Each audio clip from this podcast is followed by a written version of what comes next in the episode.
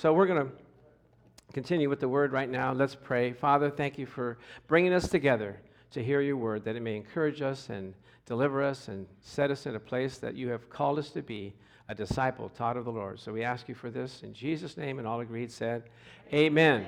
So we're going to conclude our final message on this topic of discipleship, and we're going to find out, I think you're going to be excited about this message, about how God wants us to be disciples. He wants us to make disciples, the importance of being a disciple, and we're going to talk about the position of being a disciple and the characteristics of it. And I think you're going to be excited. Let's look at the foundation scripture that we've been talking about. It's in Matthew 28, verses 18 through 20. It says, "And Jesus came and spoke to them, and saying, All authority has been given to me in heaven and on earth." Isn't that good news? He said, "Now go ye therefore." So he says, all authority and power has been given to me. Now I want to give it to you so that you can go. And people ask me, where do you get the messages? How does God prompt you or talk to you? Well, last week when I was reading the scripture, and that word came up, all authority.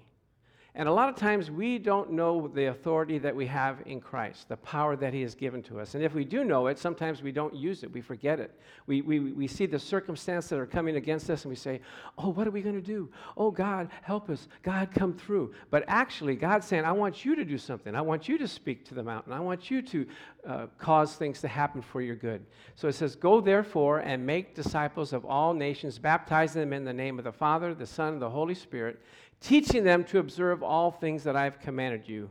And lo, I am with you always, even to the end of the age." That means the end of your life, he's with you. He wants you to go and make disciples. Now, getting back to this term, all authority, if you look up at the definition of it, it means power and authority. So you have authority to do something, and you have the power to make it come to pass. And the illustration that we use here is a policeman. Let's look at this next slide. A policeman has authority, doesn't he? He can tell the cars, okay, stop. I said stop. No. Go, come, right? Turn.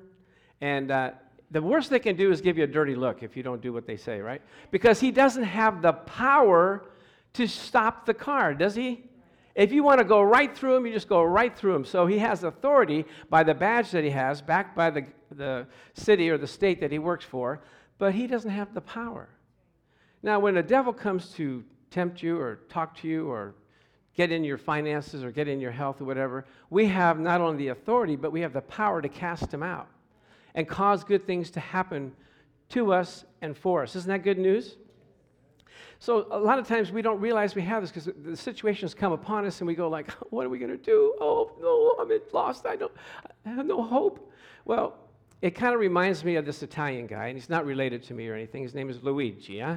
And Luigi wanted to come to America. He was in Italy. He heard all the great things about America. He wanted to come. But this is back in the 1800s, and so they had to go by ship.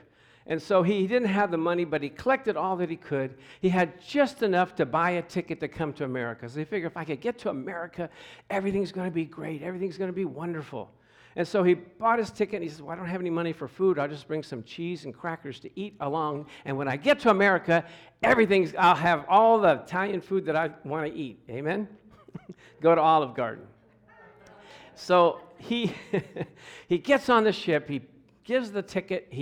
He's there. And then when he sees everybody go to eat in the lounges, the banquet halls, he just looks in the window and says, oh, if I only had enough money to get in. Look how wonderfully they're eating and enjoying themselves, laughing, and all the lights and everything. It just looks great, but I just have these crackers. So he went on the deck and just ate his crackers, cheese and crackers, and if I only get to America, I'll be okay. So this went on for a week or so, and then finally they arrive in America, and he's walking out, and one of the guys says, wasn't that a wonderful trip? Wasn't that a wonderful voyage? It was so wonderful, and the food was marvelous. And Luigi said, I didn't get to eat any of it. I was, really?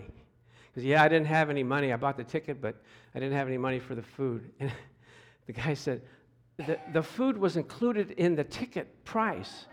You could have been eating sumptuously all the way through, but yet you're eating cheese and crackers.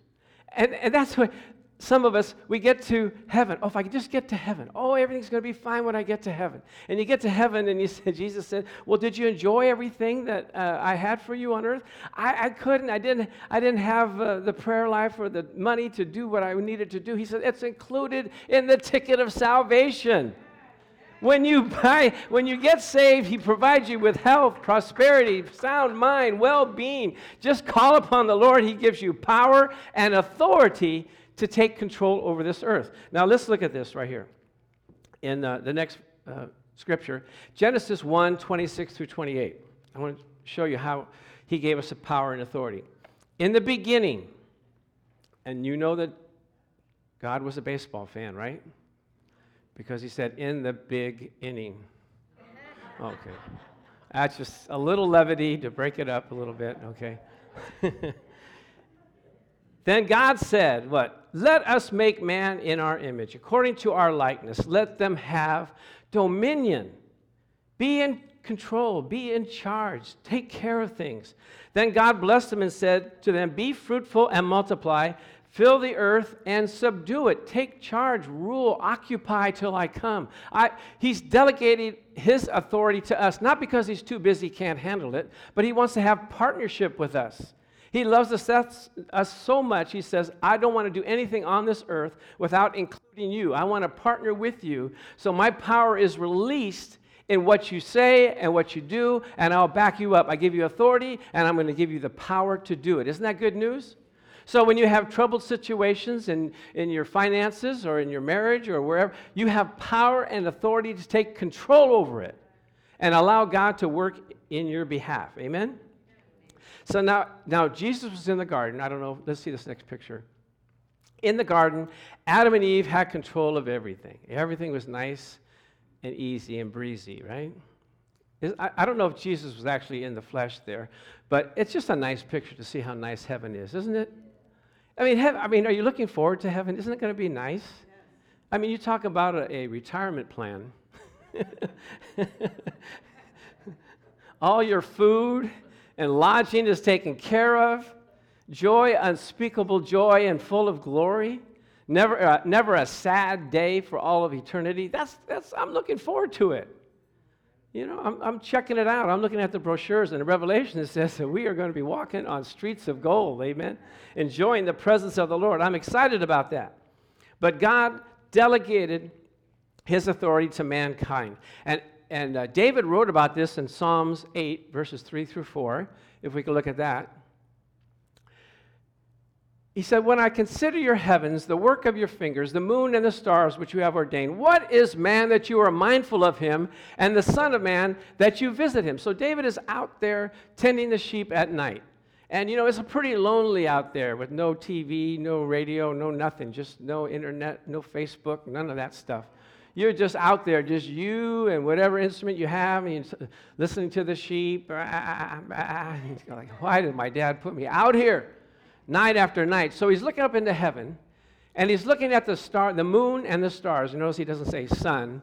He said the moon and the stars. Now, how many stars are there, you may ask? How many stars are there? I have a figure for you. I looked it up. There's 10 million galaxies in the universe. And in each galaxy, like the Milky Way, there's 100 billion stars. So if someone could just add up for me on your calculator, 10 million times 100 billion, and tell me what you got. No? Won't fit on the calculator, okay. It's innumerable, right? That's what, when God was going to show Abraham how many his descendants he would be, go ahead and look up in the stars. Let's look up there. Look into the stars. Let's see. And you start counting them, and that's how many your descendants are going to be. And Abraham said, 1, 2, 3, 4, 5, six, I can't count them all. That's how much. And actually, God said, my thoughts towards you are more innumerable than the sands on the sea. So there's quite a bit of stars. Now, how many moons are there? We have one moon that we look at, but you know how many moons there are, actually? Known moons? Anybody want to guess? 7, it's a good guess. 181 moons, known moons in the universe. I can't see him when I look up there, can I? Can you? No. And, you know, it's funny how people influence you. You know, we're having Bible study one Wednesday night, and Gina comes in, and the first thing she says is, I have a question for you, Pastor. I go, okay, what is it? She goes, what is the theme on the Honeymooners TV show that they had? What was that? I'm trying to remember the theme. I'm going, Gina, this is not a religious question, okay? I thought you were going to ask me a Bible question. So I'm preparing my message, and I see this moon, and you know what I thought of, Gina? Let's see the next picture. Jackie Gleason in the moon. One of these days, Alice, one of these days, to the moon. So it's amazing how people can affect other people, and you can affect people by the way you are. Amen? Praise the Lord.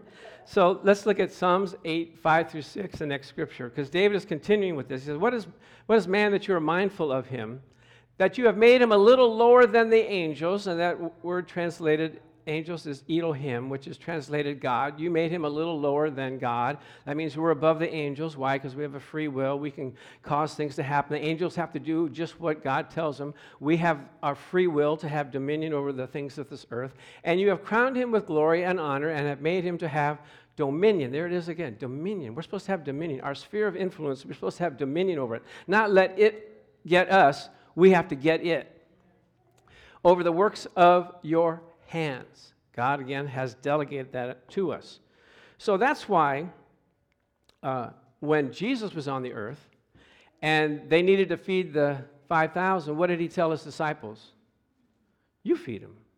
We don't have no money to feed them. He wanted them to speak it into existence. Why? In the Old Testament, do you know Elijah fed 100 people with just some small baskets of fruit and grain? It had been done before. Jesus wanted them to do it as well. When he was on the sea and there was a storm, what did he say? And they woke him up and they said, "Don't you care?" He said, "Where is your faith? Why is it that you have no faith?" And he spoke to the sea, he spoke to the wind, and he commanded them to cease. Do you have storms in your life that you need to speak to? Situations that are turbulent and you say, "You know, I need to speak to this. I need to cause my studies and my mind to come in line. I need my work to come into line. I need to bring things into subjection. I need to take control over things." You don't pray to God about the problem. You pray to the problem, or you speak to the problem, and God will back you with his power and authority. Amen? Amen. So, where is your faith? Now, let's look at this next scripture, Psalms 115. I'm taking you through this, and then I'm going to give you some practical applications. But in Psalms 115, verse 16, it says, "The heaven, even the heavens, are the Lord's, but the earth he has given to the children of men." Did you know that, Andrew? Almighty God said, "Andrew, I want you to take control over it. You have control over the earth." So when things go wrong on the earth, and there's all these catastrophes that are happening, I mean, these shootings and all, they say, "Well, why didn't God do something?" He wanted us to do something. We're supposed to be in charge. We're supposed to take authority over those situations by praying and enacting laws and enacting things that can that won't cause this to happen. So why is the earth so messed up, you may ask? It's the devil. The devil is alive and well, because you know what? He didn't get the message that Jesus came to redeem it and give it back to mankind, and he's illegal, and he's trying to cause havoc, and if we don't enforce it upon him, then, you know, he's going to, you know, run amok. And so we as Christians have to take authority in these situations. Praise God. Let's look at this in Luke 4, verses 5 through 7.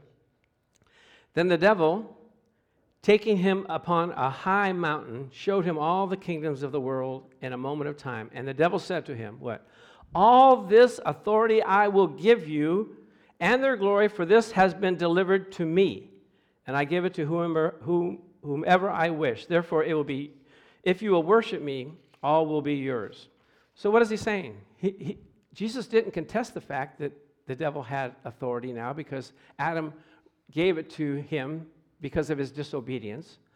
Jesus came to redeem it back because of his obedience. Let's see the picture of Jesus obeying. It's being tempted. I don't know if you can see the devil up there trying to tempt. You ever feel that way when you're being tempted? Oh, God, help me. What am I going to do? Jesus said, you can take authority over that devil. You can tell him to get out of my life. Praise the Lord. When sickness tries to come upon you, get out of here in Jesus' name. So Jesus lived a perfect life. He went to hell. I don't know if you knew that. Went to hell, took the keys of death and hell from Satan, made an open show of him, triumphing over him in it. Let's look at the scripture in 2 Corinthians 5 through 18. Now all things are of God who has reconciled us to himself. Okay? I jumped up a little bit ahead of myself, but let me say it this way. It says that we're going to find out that we have a ministry of reconciliation because God has called us many things. Do you know that? He's called us friends. He's called us saints. He's called us sons and daughters. He's called us branches. He's called us the light. He's called us the salt. He's called us soldiers. He's called us farmers. And we're going to learn another word that he called us today. It's called ambassadors. Isn't that nice to know that you're an ambassador for Christ?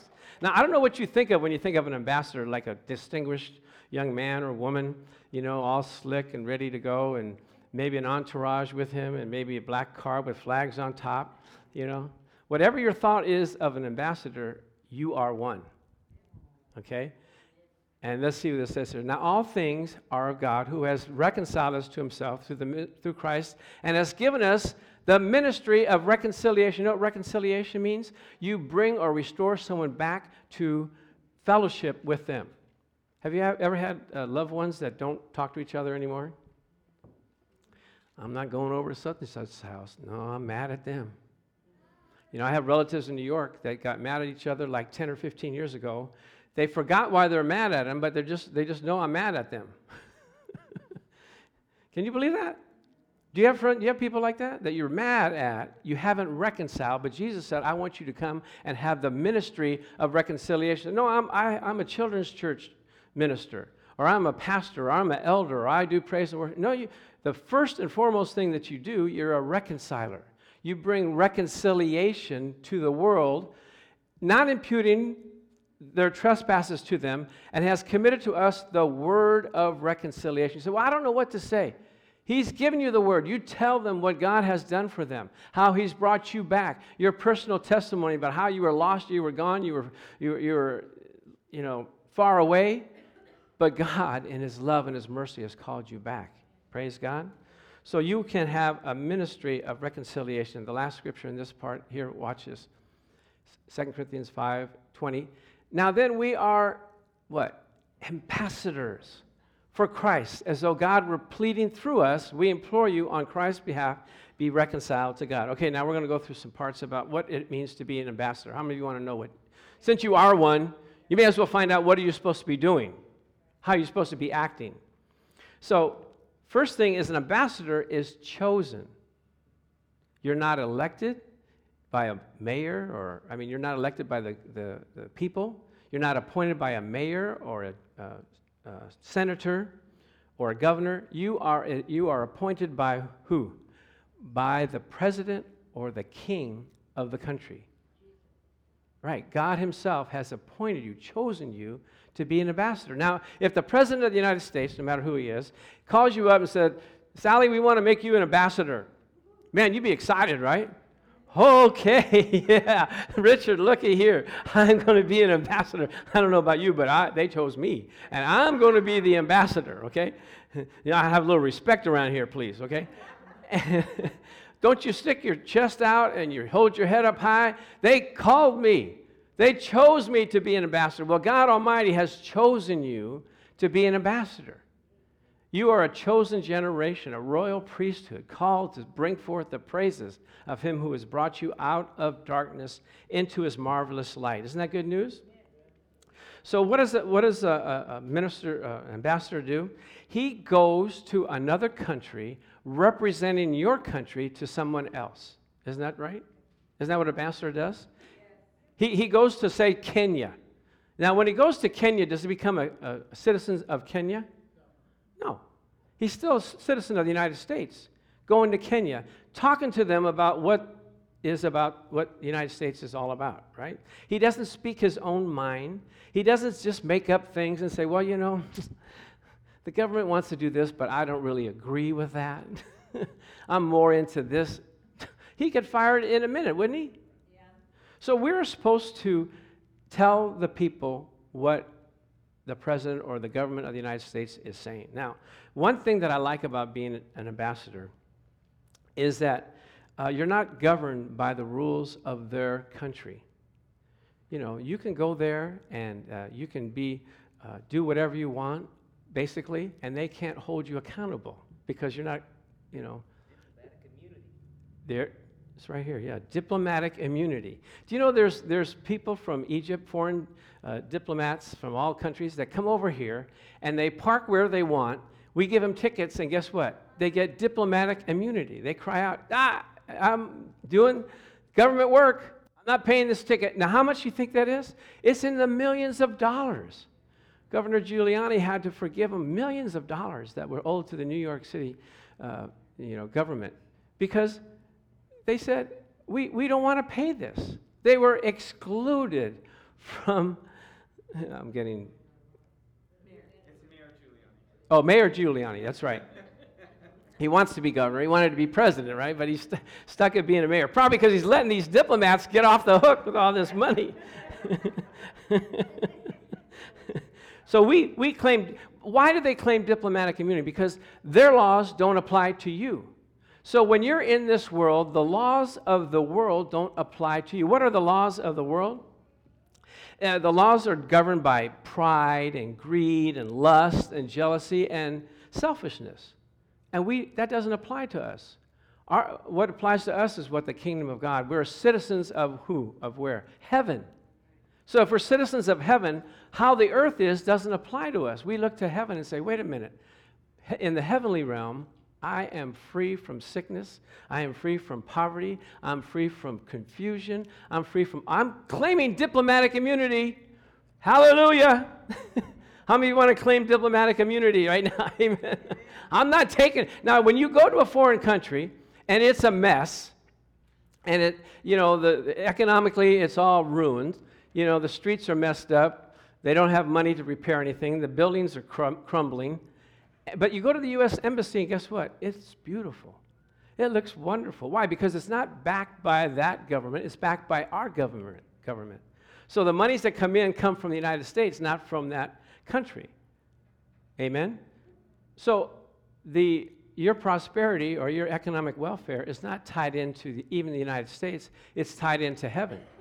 So if heaven's not broke, guess what? You're not broke. Now, if you see God laying off angels, if you see God hawking the gold on the streets of gold, if you see him doing reverse mortgage on your mansion, then you're in trouble. Then you better say, God, what are we doing here? But you don't have to worry because God has got everything under control. Amen? So we do these things. We don't represent ourselves. We represent the country that we come from. We're not funded by that country. We're funded by the kingdom of heaven.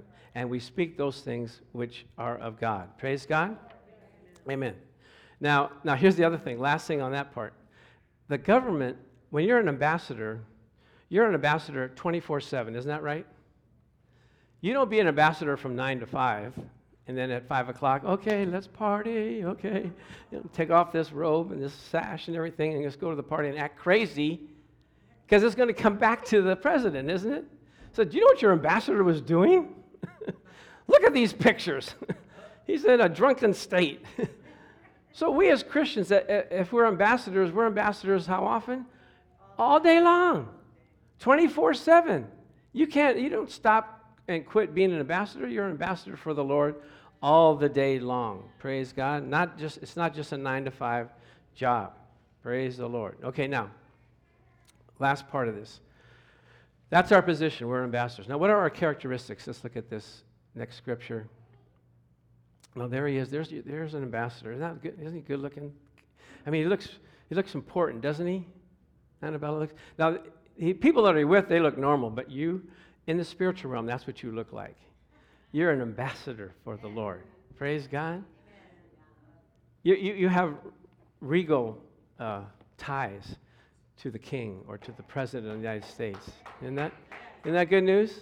No matter where you go, that's what you look like to the Lord. So here's what we're supposed to do. Let's look at this next to last scripture.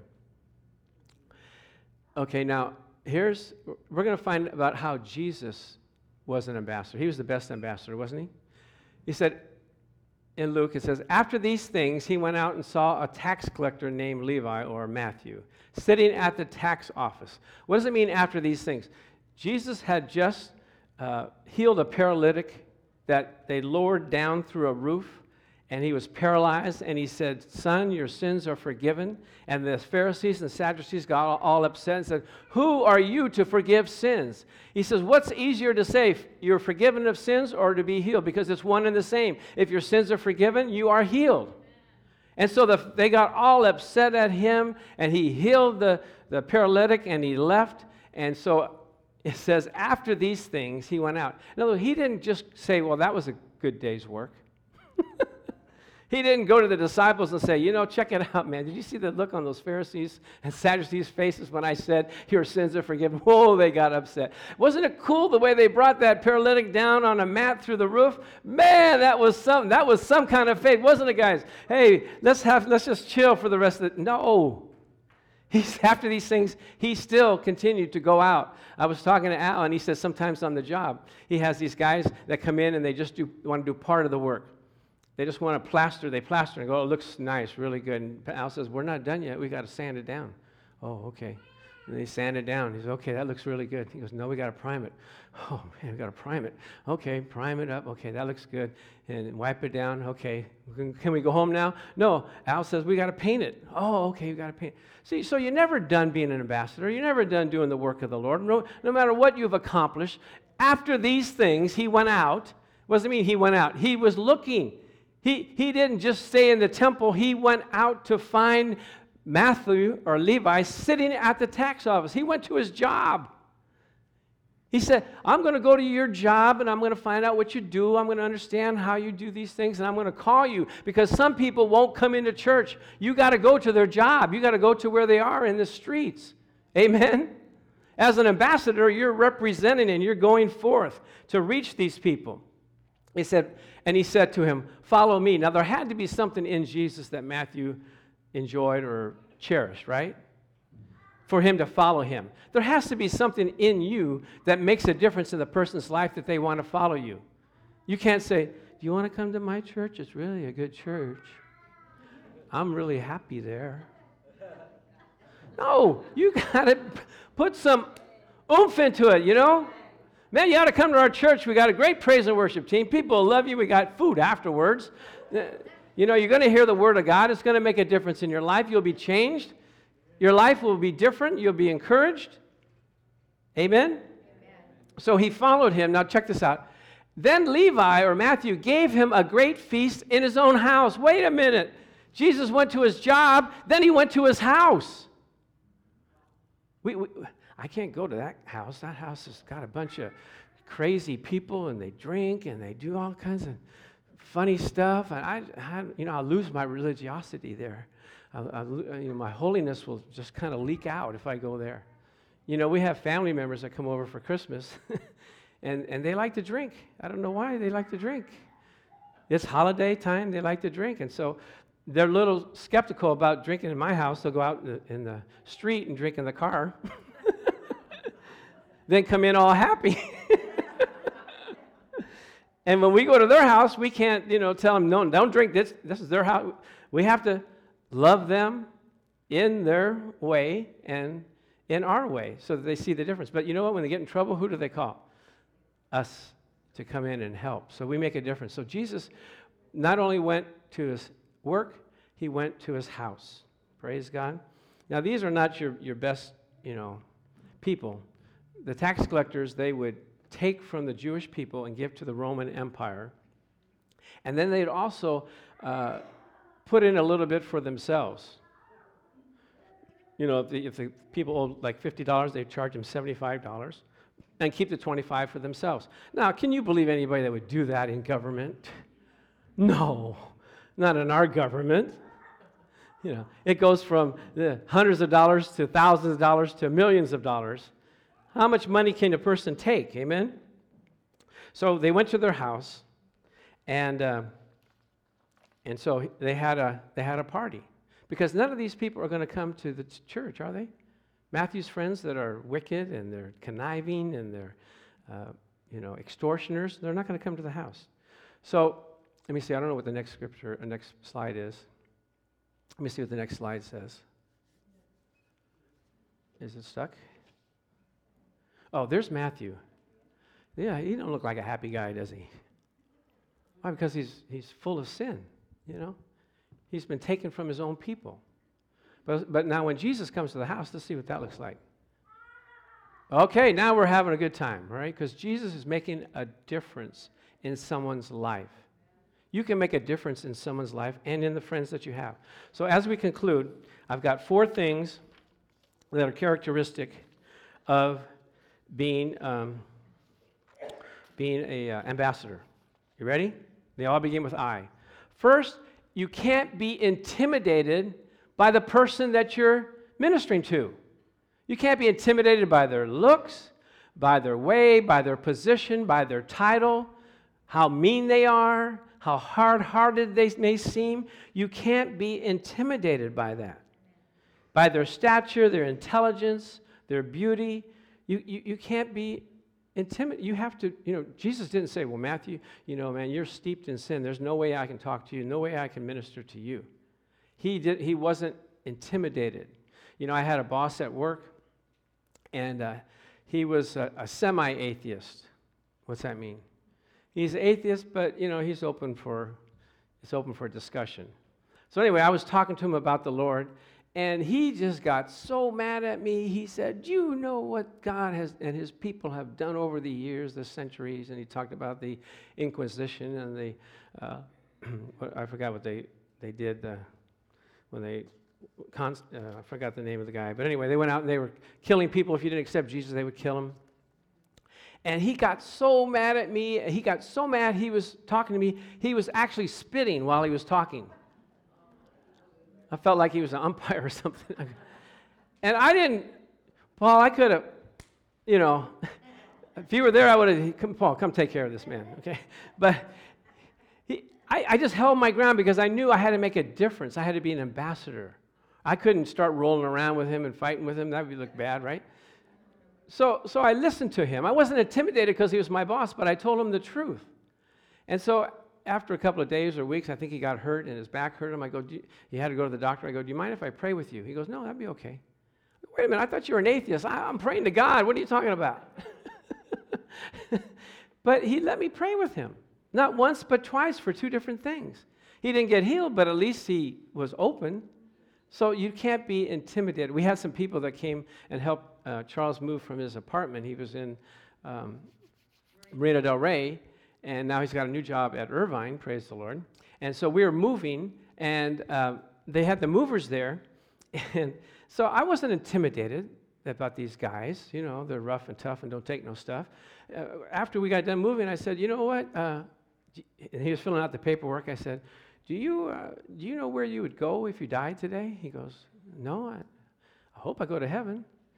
And I said, how would you like to know for sure? And he says, well, I just try to do the best I can to be as good as I can so that when I get to heaven, they'll give me, I'll get entrance. That's not good, is it? Who wants to play Russian roulette with eternity? I told him, you can't be good enough. No one can be good enough to be entered into the kingdom of heaven. God has to be, Jesus was the only one perfect enough. And so when we assign or relate to him, accept him into our heart, then we get in. So we talked a little bit. I said, so after he finished up, I said, do you mind if I pray with you? He goes, no, let's pray. So we all got in a circle, both of them, Charles and I. We prayed. We did the sinner's prayer and everything. And I said, do you feel that? And one guy said, yeah, that was good. I like that. I like the power. I like the power. And the other guy said, did you feel it? He goes, you know what? I felt you. I don't know if it was the Lord or what. I felt you. But anyway, so you can't be intimidated. Real quickly, as we're getting ready to close, you have to initiate something. You have to be initiative of things. Jesus didn't wait for Matthew to invite him to his house or invite him to come to his work. He went there. He initiated. When you want a job, do you just wait for them to call you? How long you be waiting? A long time, right? When you want to meet someone, if you're a guy and you want to meet a girl, you initiate it. You make yourself available. You branch out. Now, nowadays, the women are the ones that branch out. They're the ones that say, oh, so you're new in town, huh? Where you come from? How long are you going to be here? Are you married? Do you have a job? You know, they initiate things, okay? We have to initiate it. Praise the Lord. So how do you spot the room? You look, you spy out the land. You see when you at your job, you wonder, oh, I wonder if that person needs the Lord. I wonder if that person, needs somebody to encourage them. I like that person. I like to get into a conversation with them. Praise the Lord. So you size up the situation. Then the third eye is you become involved with the life of the other person. You make time. You have conversation. You make yourself available. You're touchable. You're reachable. Amen? Ambassadors have relationships with them. They get involved in a person's marriage, in their trials, their tribulations. They're there for you, whatever you need. And so what? You have to go over their quirky issues. Didn't you have quirky issues when you were getting ready to be saved? Amen? So you have to know that you're on a mission to rescue somebody, and you have to commit to get their heart. And we know that Christ is the only way that people can change. But we're a conduit. We're an ambassador. We're ones to bring them reconciliation. So, and they look and see. The Bible says what? Let your light so shine that they may see your good works. They may see how your marriage is. They may see how your children are. They may see how you handle situations and adversities. How do you handle them? You're an ambassador.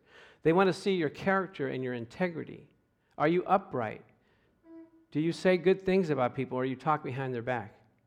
Praise God. Christ has the power, but he wants us to play the part. And the last thing is he wants us to, as an ambassador, intercede for people. Did you know that you're supposed to pray for people? Now, I heard this story. I can't hardly believe it. But I heard this testimony of this pastor who was going to meet with a multimillionaire. Multi-millionaire, that means many millions. He had $100 million, and he had 10,000 employees. That's a lot of employees.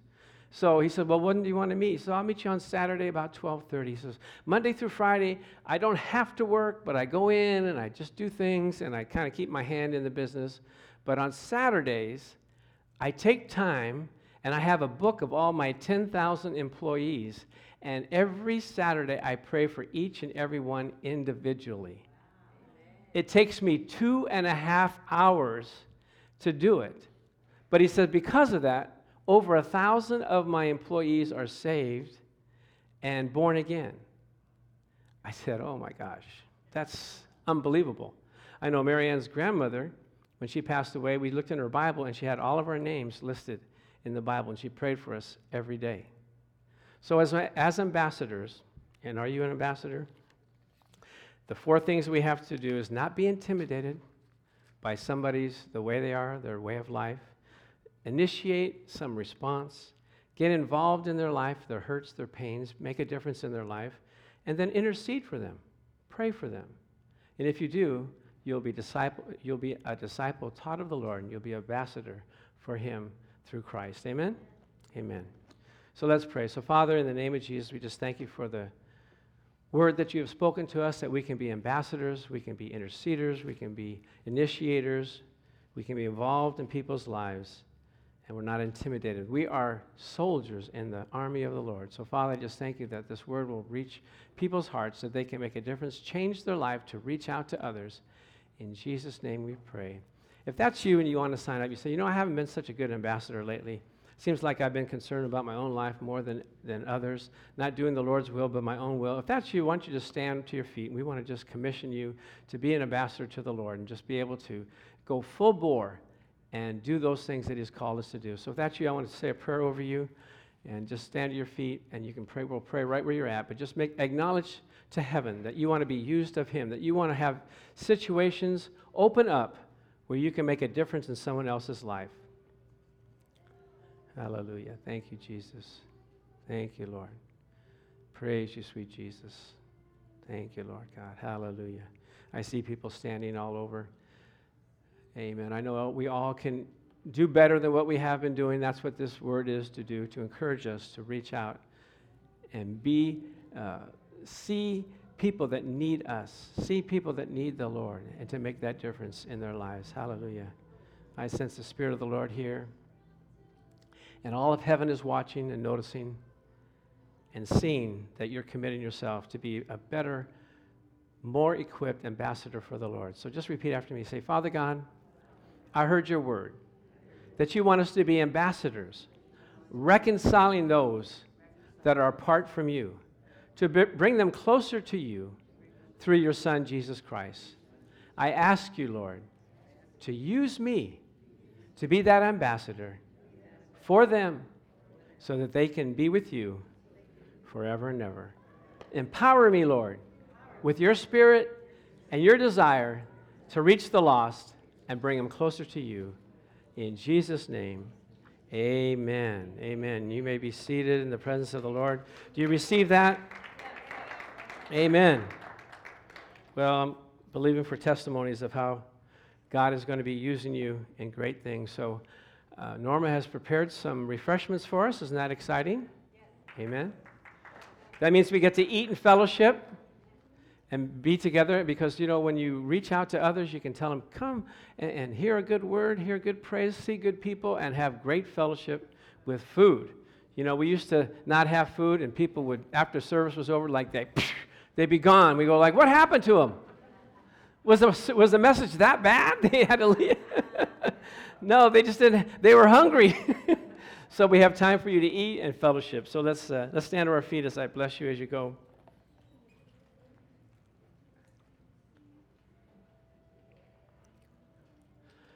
The Lord bless you and keep you. The Lord make His face to shine upon you. The Lord, may He be gracious to you.